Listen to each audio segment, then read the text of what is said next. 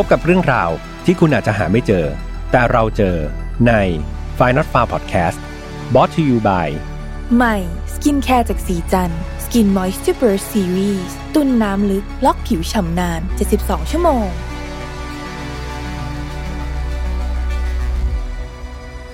สวัสดีครับ ยินดีต้อนรับนะครับ เข้าสู่ Final f a r Podcast วันนี้คุณอยู่กับผมแฮมทัชพลเช่นเคยครับ กลับกันมาอีกครั้งนะครับ กับ File Not Found ภาคปกติของเราเนาะซึ่งมาเจอกันใน episode ที่ 101 นะครับ หลายๆคนก็อ้าวงงแล้วพี่แฮมแล้วตอนที่ 100 ล่ะ ตอนที่ 100 ครับ เรายังเก็บไว้เล่ากันแบบสดๆ นะครับ ใน File Not Found Onsite นะครับ ซึ่งเป็นงานที่เราจัดขึ้นมาเพื่ออยากให้แฟนๆเนี่ยได้มาเจอกันนะครับ ได้มาเจอกับผม แล้วก็ได้มาเจอเรื่องราวคดีฆาตกรรมกันแบบสดๆ แต่ว่า จากเหตุการณ์นะครับโควิดเนี่ยหลาย ๆ คนก็คงได้ติดตามข่าวกันแล้วนะครับ ว่าสถานการณ์มันกลับมาไม่ค่อยจะสู้ดีอีกแล้วครับ หลังจากที่พี่แอมไปคุยกับทีมงานมาเนาะด้วยความที่เป็นห่วงทุกคนครับ แฟน ๆ หลาย ๆ คนเนี่ยมาจากหลาย ๆ จังหวัด มีคนที่รักรออยู่ที่บ้านเนาะเราก็เป็นห่วงครับ เราไม่อยากให้ทุกคนเนี่ยมาอยู่ชุมนุมกัน แล้วก็รับความเสี่ยงไปด้วยกัน รวมถึงน้อง ๆ ทีมงานด้วยนะครับอีกหลายชีวิตเลยที่ต้องอยู่ในนั้นอยู่ในห้องปิดด้วยกันดังนั้น ด้วยการประเมินแล้วครับ เราทุกคนนะครับ ต้องขอโทษเพื่อนๆทุกคนจริง ๆนะครับ ที่ไม่สามารถจะจัดงานได้ตามวันเดิมที่เรากำหนดไว้ แต่ว่างานนี้ครับจะยังคงอยู่ครับเพียงแต่จะถูกเลื่อนออกไปเป็นวันที่ 5 มีนาคมเท่านั้นเอง ดังนั้นเพื่อนๆทุกคนที่ยังอยากเจอกัน ดูแลตัวเองดีๆครับ ทั้งสุขภาพร่างกายแล้วก็สุขภาพจิตใจนะครับ พี่แฮมก็เช่นกันครับ สัญญาว่าเดี๋ยวจะดูแลสุขภาพตัวเองให้ดีครับ เพื่อพร้อมกันไปเจอกันในโอกาสหน้า ยังไงเดี๋ยวติดตามนะครับ แล้วก็อัปเดตสถานการณ์ต่างๆ เนี่ยทางเพจ Mission to Pluto นะครับ หรือว่าในกลุ่ม Final f i l Family เดี๋ยวยังไงเราเราจะรายงานเป็นระยะครับว่าเอ้ยเรายังคงเป็นวันที่ 5 มีนาคมหรือเปล่า หรือถ้ามีการเปลี่ยนแปลงอะไรก็ไปติดตามตามช่องทางต่างๆ ได้เลยนะครับ สำหรับตอนที่ 101เนี่ยต้องบอกว่าเป็นอีกหนึ่งคดีที่ตอนแรกพี่จะไปเล่านะครับในฝ่ายนอตฟาวออนไซต์เป็นตอนที่ 100 นี่แหละ แต่ว่าก็ส่งมาให้ทีมงานช่วยเลือก และทีมงานก็เลือกอีกคดีหนึ่งไปครับ ดังนั้นคดีนี้ก็จะเป็นคดีที่ 101 แต่ก่อนที่จะไปเล่าครับ ก็ต้องพูดเหมือนเดิมว่าฝ่ายนอตฟาวครับไม่สนับสนุนความรุนแรงทุกประเภท ทุกเรื่องที่นำมาเล่านะครับอยากให้เป็นบทเรียนนะครับอยากให้เป็นแนวทางในการสร้างเกราะป้องกันตัวเองครับไม่ให้เกิดกับเรา แล้วก็คนที่เรารักครับ ส่วนน้องๆที่อายุต่ำกว่า 18 ปี ตอนนี้ก็อยากให้มีผู้ปกครองนะครับ มาร่วมรับฟังด้วยกันนะครับ ท่านจะได้ถอดบทเรียนให้เราเนาะแล้วก็เอาประสบการณ์นะครับจากอดีตเนี่ยมาช่วยสั่งสอนเรานะครับ แล้วก็สร้างกราะป้องกันไปด้วยกันเนาะถ้าพร้อมแล้วครับ ยินดีต้อนรับเข้าสู่ตอนที่ 101 กันเลย เรื่องราวนี้ครับ เริ่มต้นที่ชายนะครับ วัย 46 ปีแล้ว เขาชื่อว่าโทมัสมอนโกเมอรีครับ เขาเป็นคุณพ่อที่มีลูก 2 คนแล้วนะครับ แล้วก็มีภรรยาที่ชื่อว่าซินดี้มอนโกเมอรีในวันหนึ่งครับในเดือนพฤษภาคมปี 2005 เนี่ย คุณโทมัสคนที่อายุ 46 ปีเนี่ยเขาก็รู้สึกแบบ เหมือนเป็นไงอยากทำอะไรสนุกสนุกขึ้นมาใช่ไหมครับเขาอยากหาอะไรที่มันจะทำให้แบบกระชุ่มกระชวยจิตใจนิดหนึ่งเพราะว่าวัย 46 ปีก็รู้สึกว่าเออเริ่มจะเออเป็นผู้ใหญ่มาก ๆ แล้ว อยากจะทำอะไรที่ทำให้รู้สึกว่าตัวเองเนี่ยได้ย้อนวัยหน่อยนะครับ แล้วก็สร้างสีสันให้กับชีวิต ในที่สุดครับเขาก็เลือกตัดสินใจที่จะเข้าไปใช้แชทลูมนะครับหรือว่าห้องที่แบบไปสนทนาหาคู่อะไรประมาณนี้ที่เว็บไซต์ที่ชื่อว่าโปโกครับ โดยในแชทลูมที่ว่านี้ครับมันก็อารมณ์คล้ายๆ แบบเหมือนเราสร้างห้องแชทขึ้นมานะเพื่อนๆแล้วก็มีแบบคนเข้ามาทักจะมาเป็นเพื่อนก็ได้ หรือว่าจะหาคู่ก็ได้ ซึ่งเราสามารถที่จะตั้งชื่อนะครับ ก็เป็นเหมือน username เนาะเป็นตั้งชื่อเป็นชื่อใครก็ได้มันเหมือนแบบอีกคนนึงเป็นร่างเสมือนของเราในโลกอินเทอร์เน็ตนั่นเอง คือถ้าเกิด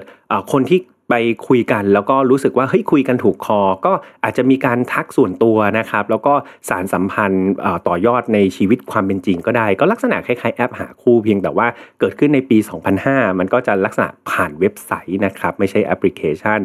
โดยเว็บไซต์โปโกที่ว่าเนี่ยก็จะเป็นที่นิยมในช่วงปี 2005 มากๆครับมีวัยรุ่นเนี่ยมันเล่นกันเยอะเลยทีเดียว ซึ่งแน่นอนครับโทมัสวัย 46 ปีเนี่ยไม่ใช่วัยรุ่นแล้ว แต่เขาก็รู้สึกว่าเฮ้ยถ้าเขาอยากย้อนวัยเขาอยากกระชุ่มกระชวยเนี่ยเขาต้องวิ่งเข้าไปหากลุ่มวัยรุ่น ซึ่งเขาก็เลือกเว็บไซต์โปโกนั่นเอง เขาสามารถที่จะสร้างตัวตนใหม่ครับ โดยที่ไม่จำเป็นต้องบอกว่าเฮ้ยจริง ๆเขาอายุเท่าไหร่นะ มีครอบครัวหรือยังรูปร่างหน้าตาเป็นยังไง ก็คือเขาสร้างตัวตนขึ้นมาใหม่เลย แล้วเขาก็ตั้งชื่อตัวเขาเองครับ ว่า Marine Sniper ครับ โดยมีการใส่ประวัติย่อๆของตัวเขาเองด้วยนะว่าเขาเนี่ยเป็นเด็กอายุ 18 ปีเท่านั้นเอง แล้วก็ เป็นนาวิกโยธินของกองทัพสหรัฐอเมริกาด้วยนะครับแถมตอนนี้เขากำลังจะเตรียมตัวไปรับใช้ชาติที่ประเทศอิรักด้วยโอ้โหเรียกว่าแบบเป็นทหารหนุ่มเลยก็ว่าได้ ซึ่งโทมัสครับก็เลือกใส่ประวัติแบบนั้นไป เพราะว่าเอาจริงๆเนี่ยเขาเคยเป็นนะครับเคยเป็นในอดีตเนี่ยเขาเคยเป็นนาวิกโยธินจริง ๆ แต่ว่าเขาก็ทำงานเนี้ยครับประมาณ 6 ปีนะครับในในอดีตที่ผ่านมาตั้งแต่สมัยตอนหนุ่มๆ ดังนั้นการใส่ประวัติแบบนี้ลงไปว่าเขาเป็นนาวิกโยธินเนี่ยเอาจริง ๆ มันก็สามารถที่จะสร้างสตอรี่นะครับหรือว่าเมคเรื่องขึ้นมาเนี่ยได้ง่ายนะครับเวลาคุยกับคู่สนทนา เพราะว่าอย่างน้อยตัวเองก็มีประสบการณ์เกี่ยวกับทหารแล้ว แต่อย่างไรก็ตามครับ แม้ว่าเขาจะตั้งชื่อตัวเองว่า Marine Sniper เนี่ยดูเหมือนเป็นพวกแบบหน่วยซุ่มยิง sniper นะครับ แต่ตอนที่เขาเป็นทหารเนี่ยเขาไม่เคยเลยนะครับที่จะใช้ปืน sniper แม้แต่ครั้งเดียวนะครับ แต่พี่แฮมก็เชื่อว่าเขาก็อาจจะอยู่ในอารมณ์ที่แบบ เออมันเท่ดีเนาะแบบมันเออมันดู sniper มันดูแบบเออมันเป็นหน่วยคนซุ่มยิงอะไรประมาณนี้ ในช่วงแรกครับโทมัสก็ใช้แชทลูมนี้ในการหาคู่สนทนาครับกับเหล่าเด็กสาววัยรุ่นทั่วๆไปเนาะเพื่อเขาเนี่ยจะได้แบบหลบหนีจากชีวิตความเป็นจริงที่น่าเบื่อ คือต้องบอกว่าตัวโทมัสคนนี้ครับเพื่อนๆเขาประกอบอาชีพเป็นช่างประจำโรงงานครับ แล้วก็แบบเหมือนงานเขาก็จะค่อนข้างรูทีนครับ คือทำไปวันต่อวันทุกวันก็ทำงานอะไรคล้าย ๆ เดิม เขาก็เลยรู้สึกว่าแบบชีวิตมันเบื่อมากๆ มันน่าเบื่อมากๆ ดังนั้นพอเวลามีเวลาว่างเมื่อไหร่เนี่ยโทมัสก็จะเข้าเว็บไซต์นี้ทันทีครับ เพื่อไปยังห้องแชทแล้วก็หาเพื่อนคุยครับ หาเพื่อนคุยไปเรื่อยๆ การได้พูดคุยกับเด็กวัยรุ่นในอินเทอร์เน็ตครับ มันทำให้โทมัสเนี่ยรู้สึกดีมาก เขารู้สึกแบบ fresh มากๆ เขารู้สึกหนุ่มขึ้นครับ มีพลังมากขึ้นเสมือนว่าตัวเองเนี่ยได้กลับไปเป็นวัยรุ่นอีกครั้งหนึ่ง และแล้วครับ วันหนึ่งเนี่ยโทมัสก็ได้รับข้อความเชิญชวนนะครับ จาก user คนหนึ่งเป็น user ผู้หญิงนะครับ ที่ชื่อว่า Talhotblond ครับ คือไม่รู้อะไรโดนใจเนาะโทมัสรู้สึกว่า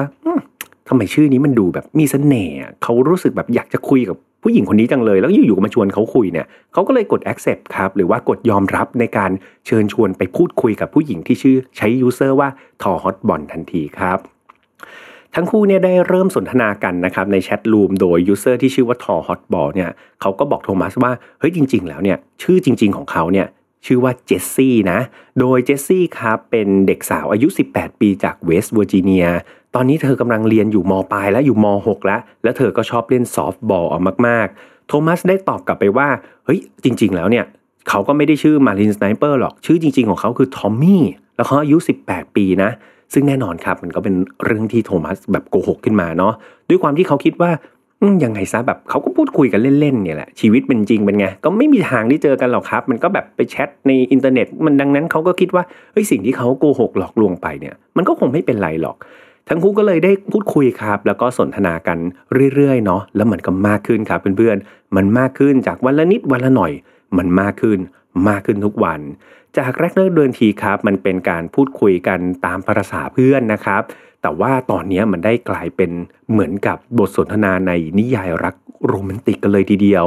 ทั้งคู่แทบจะใช้เวลาว่างทั้งหมดครับในการพูดคุยสนทนากัน คือไม่ใช่แค่โทมัสนะครับ เจสซี่ด้วยก็เหมือนกันพอเวลาว่างก็จะทักมาคุยกับโทมัสตลอดเวลาผ่านห้อง chat room นี้ เรียกว่าต่างคนเนี่ยต่างโหยหาซึ่งกันและกันครับ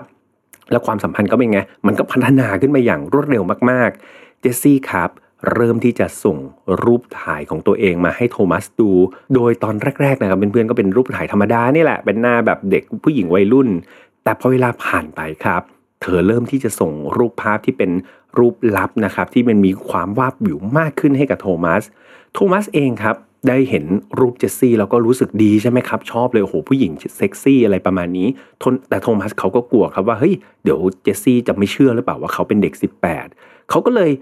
จำเป็นจะต้องส่งรูปของเขาไปเหมือนกันครับ เขาก็เลยไปรื้อพวกรูปเก่าๆที่เคยถ่ายเมื่อ 30 ปีที่แล้ว คือตอนนี้อายุ 40 46 ใช่ไหมครับ ไปค้นหารูปตอนวัยรุ่นเลยจนช่วงแบบ 10 กว่าๆเนี่ย แล้วก็ถ่ายครับจากอัลบั้มรูปตัวเองเนี่ยส่งกลับไปให้เจสซี่ ซึ่งแน่นอนครับ รูปเหล่านั้นนี่มันไม่เข้าแบบมันไม่ใกล้เคียงกับรูปและรูปร่างของโทมัสในปัจจุบันเลยครับ คือถ้าเอามาเทียบเนี่ย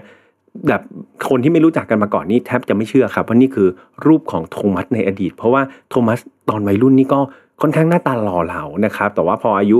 46 ปี แล้วก็อาจจะดูมีอายุมากขึ้นนะครับทำให้รูปร่างหน้าตาเนี่ยค่อนข้างที่จะเปลี่ยนไปอย่างสิ้นเชิงกันเลยทีเดียว จากการพูดคุยผ่านแชทรูมครับทั้งคู่เนี่ยก็เริ่มที่จะพัฒนาความสัมพันธ์ เป็นการติดต่อกันทางโทรศัพท์ครับเพื่อนๆ คือจาก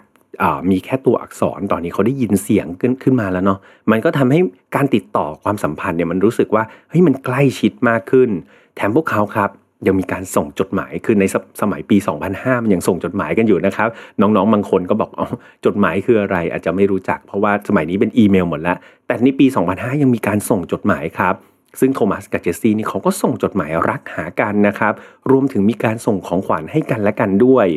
แม้โทมัสเองครับ เขาจะรู้ว่าเฮ้ยทั้งหมดเนี่ย ที่ผ่านมาทั้งหมดเนี่ยมันเป็นโลกในจินตนาการเท่านั้นเอง ตัวละครทอมมี่มันก็ไม่มีอยู่จริงหรอกไอเด็ก 18 ปีนาวิกโยธินนั่นแหละ มันแทบจะเป็นไปไม่ได้เลยนะครับ ที่โทมัสในในชีวิตจริงๆเนี่ยวัย 46 ปี และแถมมีภรรยาแล้วก็ลูกสองคนเนี่ยจะไปคบหากับเด็กสาว 18 ได้ไงมันเป็นไปไม่ได้ แต่ถึงกระนั้นครับโทมัสเขาแบบเหมือนเขาถอนตัวไม่ได้ครับเขาหยุดคิดถึงเจสซี่ไม่ได้เลยเขารู้สึกว่า แทบจะทั้งหมดเวลาว่างในชีวิตครับเขายกให้กับเจสซี่เด็กสาววัย 18 จากเวสต์เวอร์จิเนียคนนี้แทบจะทั้งหมดเลย มีคำพูดหนึ่งครับโทมัสได้พูดเอาไว้กับสิ่งที่เกิดขึ้นนี้เขาบอกว่าเป็นภาษาอังกฤษนะครับ เขาบอกว่า more real to me than real life ครับ หรือว่าถ้าแปลงง่ายๆก็คือ เขารู้สึกว่าไอ้สิ่งที่ผ่านมาทั้งหมดเนี่ยมันเป็นแบบเรื่องจริง ๆ มากกว่าชีวิตจริง ๆ ของเขาซะอีกนะครับ การได้พูดคุยกับเจสซี่เนี่ยมันเป็นเหมือนยาเสพติดแล้วครับของโทมัสเรียกว่าเขาขาดมันไม่ได้เลย แต่มันก็ยังเป็นโลกของอินเทอร์เน็ตใช่ไหมครับเพื่อนๆ พูดคุยกันมากแค่ไหน รู้สึกดีกันมากแค่ไหน แต่ตัวตนจริง ๆ ของอีกสองทั้งสองฝ่ายเนี่ยมันก็ยังไม่เห็นหน้าค่าตากันจริง ๆ สักที แต่แล้วครับในวันหนึ่งในเดือนมีนาคมปี 2006 เนาะหรือราวๆ 15 เดือนละ หลังจากที่แบบโทมัสได้เริ่มคุยกับเจสซี่เนี่ย ปรากฏว่าลูกสาวครับ ลูกสาวของโทมัสคนหนึ่งเนี่ย เข้าไปแบบเหมือนยืมคอมพิวเตอร์ของโทมัสใช้เนาะแล้วมันดันเป็นจังหวะที่เจสซี่เนี่ยส่งข้อความเข้ามาพอดีครับในในแชทรูมเนาะลูกสาวคนนี้ก็เลยแบบเหมือนหางตาไปเห็นนะครับ เธอก็เลยกดคลิกเปิดอ่านครับ ปรากฏว่าเธอเห็นข้อความทั้งหมดเลยครับ เพราะว่าข้อความที่เด้งมาก็เป็นข้อความใหม่ใช่ไหมครับ เธอก็ย้อนกลับไปอ่านพวก history ครับ พวกข้อความเก่าๆเนาะ เธอก็เลยรู้ว่า เฮ้ย พ่อเนี่ยแอบ พูดคุยกับผู้หญิงวัยรุ่นคนหนึ่งครับ ซึ่งแน่นอนว่าเนื้อหามันแบบเป็นเชิงชู้สาวมากๆ แบบชัดเจนมากๆ แถมมีรูปถ่ายอะไรพวกนี้ด้วย ลูกสาวคนนี้ก็ไม่รอช้าครับ เธอเอาเรื่องเนี้ยไปบอกกับซินดี้ก็คือภรรยาของโทมัส หรือว่าแม่ของเธอนั่นเองครับซินดี้นี่ก็เลยออพอฟังลูกสาวนะตอนแรกเธอก็ยังไม่แบบกระโตกกระตากครับ เธอก็เลยแอบครับเข้าไปใช้คอมพิวเตอร์ของโทมัสเนาะตอนที่โทมัสไม่อยู่ แล้วก็เปิดอ่านข้อความแชททั้งหมดระหว่างโทมัสกับเจสซี่ครับรวมไปถึงพอเวลาอ่านเนี่ยเขาก็จะไปลิงก์ไปถึงหลักฐานต่างๆเนาะเฮ้ยทั้งคู่มีส่งจดหมายรักมาด้วย เก็บไปตรงไหนอะไรยังไง เธอก็ไปค้นครับ จนเจอจดหมายรักต่างๆ ที่เขาส่งหากันด้วยถ้อยคำที่แบบหูหวานมากๆ เห็นรูปถ่ายนะครับ ทั้งรูปถ่ายธรรมดา รูปถ่ายส่วนตัวที่เจสซี่ส่งมา แต่ที่มันจะดูแบบ เหมือนพีคแล้วก็เจ็บจี๊ดที่สุดครับ คงจะเป็นของขวัญชิ้นหนึ่งที่เจสซี่ส่งมาให้กับโทมัส นั่นก็คือเจสซี่ได้ส่งชุดชั้นใน G string สีแดงครับ สีแดงแจ๊ดเลย พร้อมกับการ์ดนะครับ ที่เขียนมาว่า Tom and Jessie always and forever ครับ ก็ประมาณแบบเนี่ยความรักระหว่างฉันก็คือเจสซี่กับทอมเนี่ยเป็นเป็นความรักที่แบบตลอดกาลเป็นอมตะอะไรประมาณนี้เนาะ สิ่งนี้มันทำให้ซินดี้คนที่เป็นภรรยานี้แบบหัวใจเธอแตกสลายมากๆครับ เธอแทบไม่เชื่อเลยนะว่าสามีที่เธออยู่กินด้วยที่นอนอยู่ข้างๆเธอทุกวันเนี่ย จะเป็นคนที่ทำอะไรแบบนี้ลงไปได้ สิ่งที่ซินดี้ทำคือ เธอจำเป็นจะต้องหยุดการกระทำนี้ครับ และแน่นอนมันรวมไปถึงการเปิดโปงตัวตนที่แท้จริงของโทมัสด้วยซินดี้ครับได้พิมพ์ข้อความกลับไปหาเจสซี่เนาะพร้อมทั้งส่งรูปครอบครัวเนี่ยที่เป็นปัจจุบันเนี่ย ที่มีทั้งตัวเธอมีทั้งโทมัสในวัย 46 ปี แล้วก็ลูกสาวสองคน ซินดี้ก็ได้ส่งข้อความครับบรรยายบอกว่า ฉันขอแนะนำให้คุณได้รู้จักกับคนในภาพนะ ผู้ชายที่อยู่ตรงกลางเนี่ยเขาชื่อว่าทอม ซึ่งทอมเนี่ยก็คือสามีของฉันเอง พวกเราแต่งงานกันมาตั้งแต่ปี 1989 และที่สำคัญเขาอายุ 46 ปีแล้วนะ ดังนั้น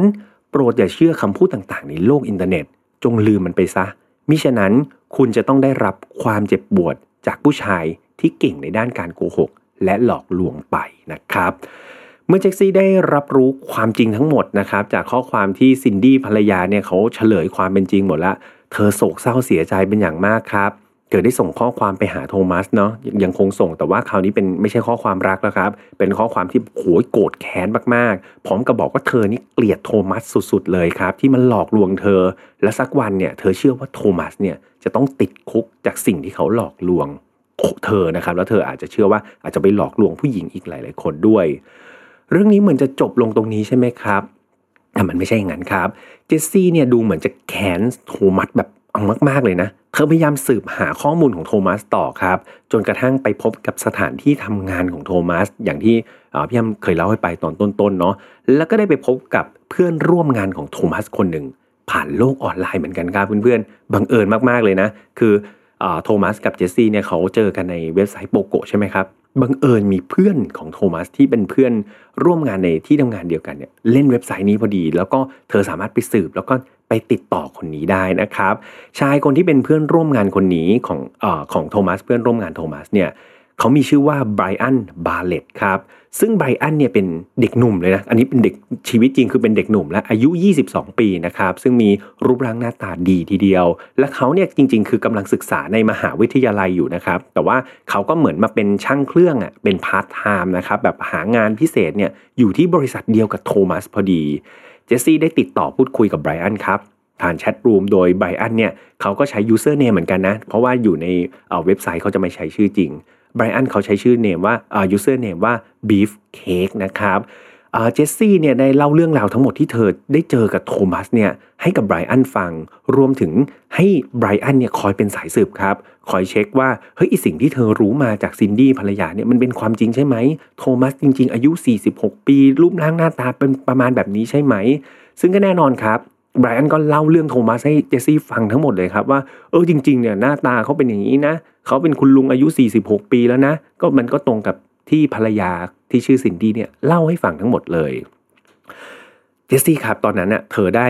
เปลี่ยนความเสียใจนะครับ กลายมาเป็น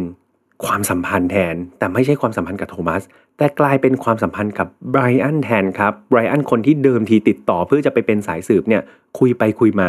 ปิ๊งกันเองครับ ทั้งคู่เริ่มที่จะพูดคุยกันมากขึ้นครับ จากเรื่องของโทมัสเนี่ยตอนแรกก็คุยแต่เรื่องโทมัสใช่ไหมครับให้สืบโทมัสไปไปมาเริ่มไปคุยเรื่องของตัวเองครับ สานสัมพันธ์ของตัวเอง พวกเขาคุยส่งข้อความหากันแล้วก็มีการแลกเปลี่ยนรูปถ่ายกันนะครับ อย่างสม่ำเสมอ โดยเจสซี่เนี่ยครับก็เหมือนเดิมเลยครับแรกๆก็ส่งรูปธรรมดา หลังๆก็แบบใส่ชุดแบบเซ็กซี่วาบหวามครับ ใส่บิกินี่ใส่ชุดชั้นในอะไรอย่างเงี้ย นุ่งน้อยห่มน้อยเนี่ยส่งให้ไบรอันประจำนั่นทำให้ไบรอันนี่โอ้โหตกหลุมรักเจสซี่ทันทีครับเพราะว่าเจสซี่นี่แบบเป็นเด็กแบบอายุ 18 ที่แบบโอ้โหทั้งสวยแล้วก็เซ็กซี่มากๆ แน่นอนว่าเรื่องราวความรักบนอินเทอร์เน็ตของไบรอันน่ะมันถูกแสดงออกมาอย่างชัดเจนครับไบรอันเป็นวัยรุ่นใช่ไหมครับ อายุ 22 ปี ดังนั้นเขาอยากอวดครับ ตัวเขาเองก็เป็นโสดด้วยนะ ดังนั้นเขาก็รู้สึกว่าเฮ้ยเขาไปเจอผู้หญิงแบบ หน้าตาดีเซ็กซี่ในอินเทอร์เน็ตเนี่ยเขาก็อยากไปอวดเพื่อนๆครับเขาก็เลยเอาเรื่องนี้ไปเล่าให้กับเพื่อนๆฟังรวมถึงเพื่อนร่วมงานที่อยู่ในโรงงานเดียวกับโทมัสด้วยนั่นเอง แน่นอนครับ เรื่องราวนี้ไม่นานเนี่ยมันก็ไปเข้าหูโทมัสทันที โทมัสตอนนี้คือเป็นไงเขาโดนจับได้เขาถูกเปิดเผยความจริงแล้วใช่ไหมครับ แล้วเขามารู้ว่าเฮ้ยไอเด็กหนุ่มที่อยู่ในโรงงานเดียวกันที่เป็นเด็กพาร์ทไทม์เนี่ยดันมาแบบเหมือนชุบมือเปิบมาได้ความรักจากเจสซี่ของเขาไปพอดี โทมัสก็เลยอยู่ในอาการแบบเขาเรียกว่าอะไรอิจฉามากครับ ฉุนเฉียวมากๆ แล้วก็หึงหวงแบบเจสซี่สุดๆเลยเนาะทั้งๆที่เขาไม่มีสิทธิ์ในการหึงหวงเลยเนาะแล้วมันยิ่งช้ำใจเป็นทวีคูณครับ เมื่อเขารู้ว่าเฮ้ยตัวตนจริง ๆ ของไบรอันคือมันทั้งหล่อครับ ทั้งหนุ่มอายุ 22 ปีเท่านั้นเอง ดังนั้นถ้าทั้งคู่เจอกันนี่โอ้โหถ้าทางจะปิ๊งแล้วก็คบกันยาวแน่ๆ เขาจะต้องเสียแบบเออเจสซี่ไปตลอดกาลนะครับ โทมัสนี่เก็บความโกรธของเขาไม่ไหว ความหึงหวงของเขาไม่ไหว เขาได้พิมพ์ข้อความไปหาเจสซี่ครับ เขาบอกว่าไบรอันเนี่ยจะต้องชดใช้ด้วยเลือดครับ นี่คือสิ่งที่โทมัสพิมพ์ไปนะ พร้อมทั้งด่าทอเจสซี่ด้วยแบบคำพูดที่แบบหยาบคาย แล้วก็ลักษณะเหมือนกดกด ความเป็นคนของเจสซี่ลงไปมากครับ แบบโทมัสนี่ทำตัวไม่ดีเลยเนาะแต่ไปไปมาๆครับเพื่อนๆแทนที่เจสซี่จะโดนโทมัสด่าแบบรุนแรงเนี่ยครับแล้วเธอจะโกรธหรือว่าแบบบล็อกไปเลยใช่ไหมเธอกลับบอกว่าโทมเธอกลับบอกโทมัสนะครับเจสซี่เนี่ยที่ถูกด่าเนี่ยเธอบอกว่าเฮ้ยเอาจริงๆเนี่ยต่อให้เธอกำลังพูดคุยกับไบรอันอยู่เนี่ย แต่คนเดียวที่เธอยังรักแล้วก็คิดถึงอยู่เนี่ย คือโทมัสนะอ้าวมาถึงตรงนี้ครับ เธอบอกว่าเธอยัง คิดถึงโทมัสยังหวังว่าจะให้กลับมาคุยกันเหมือนเดิม ยังรักกันเหมือนเดิมเนี่ย ประเด็นคือโทมัสเขารู้ดีว่าตอนนี้เป็นไงครับ เจสซี่รู้แล้วนะว่าเขาเนี่ยเป็นใครรูปร่างหน้าตาเป็นยังไง อายุ 46 ปี มีครอบครัวแล้วไม่ได้โดดเด่นอะไรแถมมีลูกอีก 2 คน แต่ตอนนี้เธอตอบข้อความกลับมาเสมือนว่าเธอยังมีเยื่อใยกับเขาอยู่ครับ นั่นหมายความว่าเจสซี่เนี่ย ยอมรับในตัวเป็นๆในโลกของความเป็นจริงของโทมัสแล้วนะครับ รักในสิ่งที่เขาเป็นจริง ๆ สิ่งนี้ทำให้โทมัสแบบโหดีใจโคตรๆครับ ดีใจเป็นอย่างมาก เขารู้สึกว่าเฮ้ยเขาอายุขนาดนี้แล้วเนะรูปร่างหน้าตาขนาดนี้แล้ว ยังดึงดูดเด็กอายุ 18 ได้ครับ ทั้งคู่ก็เลยเป็นไงกลับมาคุยกันเหมือนเดิมครับ แถมรอบนี้ยังเป็นเหมือนการจุดไฟรักครับโอ้โหถ่านไฟเก่ามันคุกรุ่นมากๆ ทั้งคู่นี่พูดคุยกันด้วยแบบภาษาที่แบบร้อนแรงสุดๆเลยนะครับ แต่ปัญหามันยังไม่ซับซ้อนพอครับเพื่อนๆ เพราะว่าเจสซี่เนี่ยเขาไม่ได้แค่กลับไปคุยกับโทมัสครับ เขายังคงคุยกับไบรอัน ไบรอันก็คือเด็กพาร์ทไทม์อายุ 22 ปีหนุ่มหล่อคนนั้นที่อยู่ในบริษัทเดียวกันเนี่ยกลายเป็นว่าเจสซี่จับปาสองมือเลยครับ คุยทั้งกับโทมัส แล้วก็คุยทั้งกับไบรอันไปด้วยกันเลย เรื่องนี้ครับมันก็เลยไปถึงหูโทมัสอีกครั้งหนึ่งครับ เขาเนี่ยรู้ว่าเฮ้ยเจสซี่เนี่ยยังแอบคุยกับไบรอันอยู่เลย เพราะว่าไบรอันยังเอามาหมูเพื่อนๆยังเอามาอวดเพื่อนๆอยู่เลย เขาก็เลยรู้สึกหึงหวงเจสซี่เป็นอย่างมากครับ เขารู้สึกว่าเฮ้ยเจสซี่จะทรยศหักหลังเขาหรือเปล่า และเขาก็โกรธแค้นครับกับเรื่องราวเหล่านี้มากๆ ด้วยความที่โทมัสเนี่ยรู้จักหน้าตาของไบรอันเป็นอย่างดีเนาะเขาก็รู้อยู่แล้วว่าว่าถ้าไปเจอกันจริงๆเนี่ยเขาสู้ไบรอันไม่ได้หรอก ไม่ว่าจะรูปร่างหน้าตาหรือว่าอายุแถมไบรอันเนี่ยก็ยังเป็นหนุ่มโสดนะครับอย่างที่บอกไปแต่ตัวเขาเนี่ยเป็นผู้ชายที่มีครอบครัวแล้วโทมัสรู้ดีครับว่าถ้าปล่อยไปแบบนี้ต่อไปเนี่ยสุดท้ายเจสซี่ต้องไปเลือกไบรอันแน่ๆ และมันก็เป็นอย่างนั้นจริงๆครับ เพราะดูเหมือนความสัมพันธ์ระหว่างเจสซี่กับไบรอันเนี่ยมันดูไปได้ไกลกว่าครับ มันดูไปได้ไวกว่าด้วย ทั้งคู่เริ่มมีการที่จะนัดเจอกันจริง ๆ ครับเพื่อนๆ โดยไบรอันครับก็ไปอวดครับไปโม้เพื่อนๆ บอกว่าเฮ้ยเนี่ย ผู้หญิงที่เจสซี่ที่ฉันไปเจอนะมาในอินเทอร์เน็ตเนี่ยเดี๋ยวจะเจอกันจริง ๆ แล้วนะเนี่ยเดี๋ยวฉันวางแผนจะขับรถไปหาเธอที่เวสต์เวอร์จิเนียเลยแหละ แต่สุดท้ายครับ พอถึงวันนัดหมายจริง ๆ เนี่ยปรากฏว่าเจสซี่เนี่ยส่งข้อความมาขอยกเลิกนะครับ ในนาทีสุดท้ายเลย นั่นทำให้นัดครั้งแรกของทั้งคู่เนี่ยก็เหมือนพลาดไปครับ ก็โดนเทไปครับพูดง่ายๆไบรอันก็โดนเทไป อย่างไรก็ตามครับ เรื่องนัดหมายเนี่ยมันก็ไปเข้าหูโทมัสครับ ซึ่งทำให้แบบโทมัสเนี่ยเขารู้สึกแบบโหเขาโมโหแทบคลั่งเลยครับเพื่อนๆ เพราะว่าอะไรครับ เพราะว่าเขาเนี่ยคุยกับเจสซี่ก่อนใช่ไหมครับ คุณโทมัสเนี่ยแต่ว่าไม่มีสักครั้งเดียวเลยครับ ที่เจสซี่เนี่ยจะแบบเอ่ยมาหรือว่าชักชวนจะไปเจอ แต่ว่าไบรอันเนี่ยมันคุยทีหลังครับ ไปไปมาๆเอ้ยทำไมเจสซี่แบบมานัดเจอแล้วอะ่ะเหมือนกับว่า โอ้ยทำไมแบบไบรอันเป็นต่อมาทีหลังแต่กำลังจะได้เจอก่อนครับ สิ่งเหล่านี้มันทิ่มแทงใจโทมัสให้เหมือนตายทั้งเป็นเลยนะครับเขารู้สึกเหมือนว่าโลกของเขาเนี่ยได้แตกสลายไปแล้วครับ และแล้วกับเพื่อนๆ ในวันที่ 15 กันยายน ปี 2006 ครับไบอันบราเรตเนี่ยที่เป็นเด็กพาร์ทไทม์เนี่ยเขากำลังกำลังแบบเหมือนทำงานเสร็จแล้วก็กำลังเดินกลับบ้านตามปกตินะครับ และขณะที่เขาเดินไปที่จอดรถครับ เพื่อที่จะขับรถกลับบ้านนั้น ทันใดนั้นครับไบรอันก็ล้มลงไป จากกระสุนไรเฟิลสามนัดครับ ที่ถูกยิงมาปะทะร่างกายของเขา โดยที่เขาไม่รู้ตัวเลย ร่างของไบรอันครับ นอนจมกองเลือดนะครับ อยู่ใน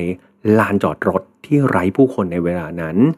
ศพของเขาครับถูกพบในวันที่ 17 กันยายน ปี 2006 นะครับ หรือว่า 2 วันหลังจากที่เขาถูกยิง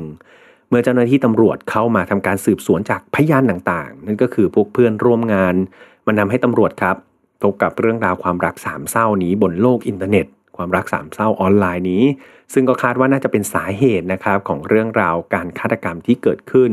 เจ้าหน้าที่ตำรวจครับ เชื่อว่ามันมีโอกาสสูงมากเลยนะ ที่คนร้ายก็ไม่ใช่ใครอื่นครับ แต่ก็คือนายโทมัสนั่นเอง เพราะว่าไบรอันเองก็ไม่ได้มีศัตรูที่ไหนนะครับ นอกจากโทมัสที่เป็นศัตรูหัวใจนี่แหละ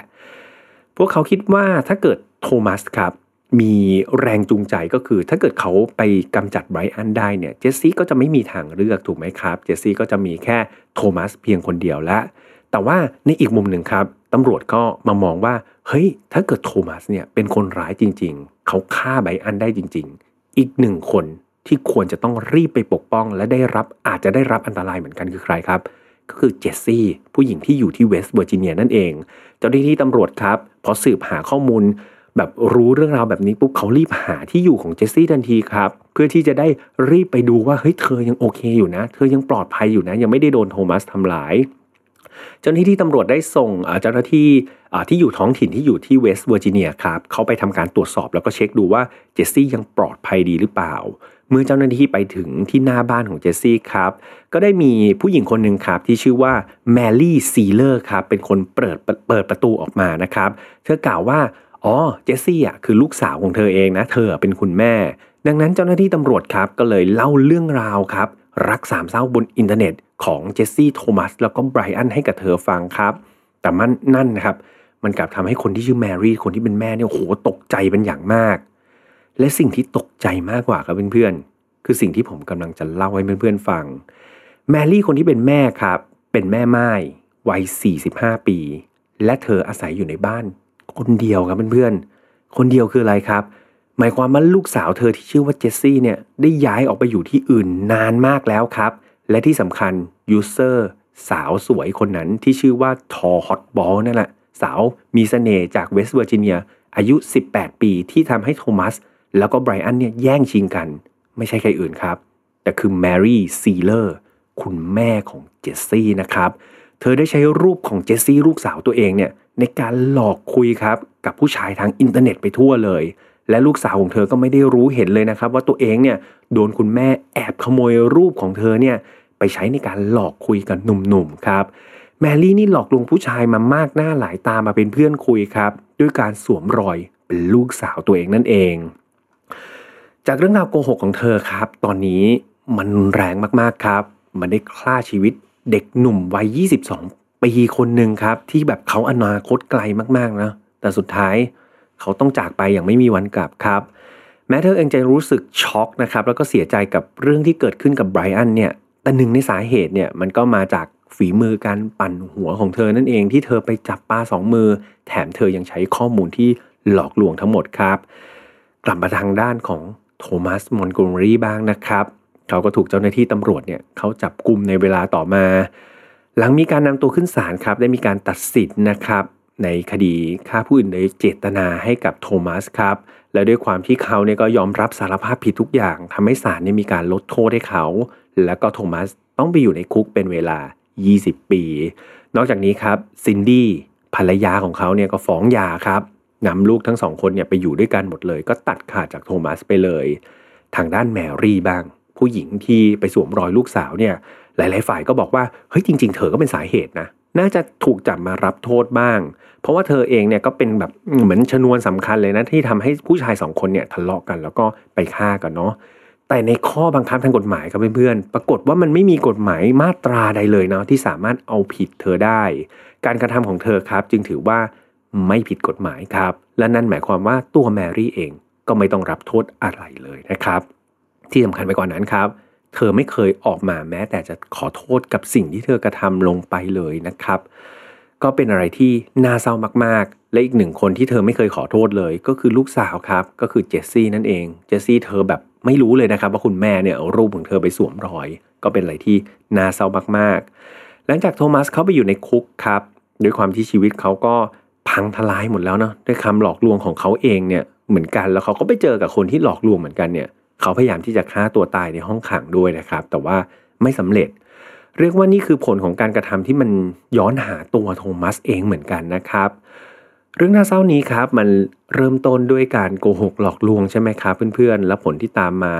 เขาก็ได้รับการโกหกหลอกลวงเป็นการตอบแทนเหมือนกัน แล้วผลลัพธ์สุดท้ายมันก็บานปลายกลายเป็นโศกนาฏกรรมนะครับ มันทำให้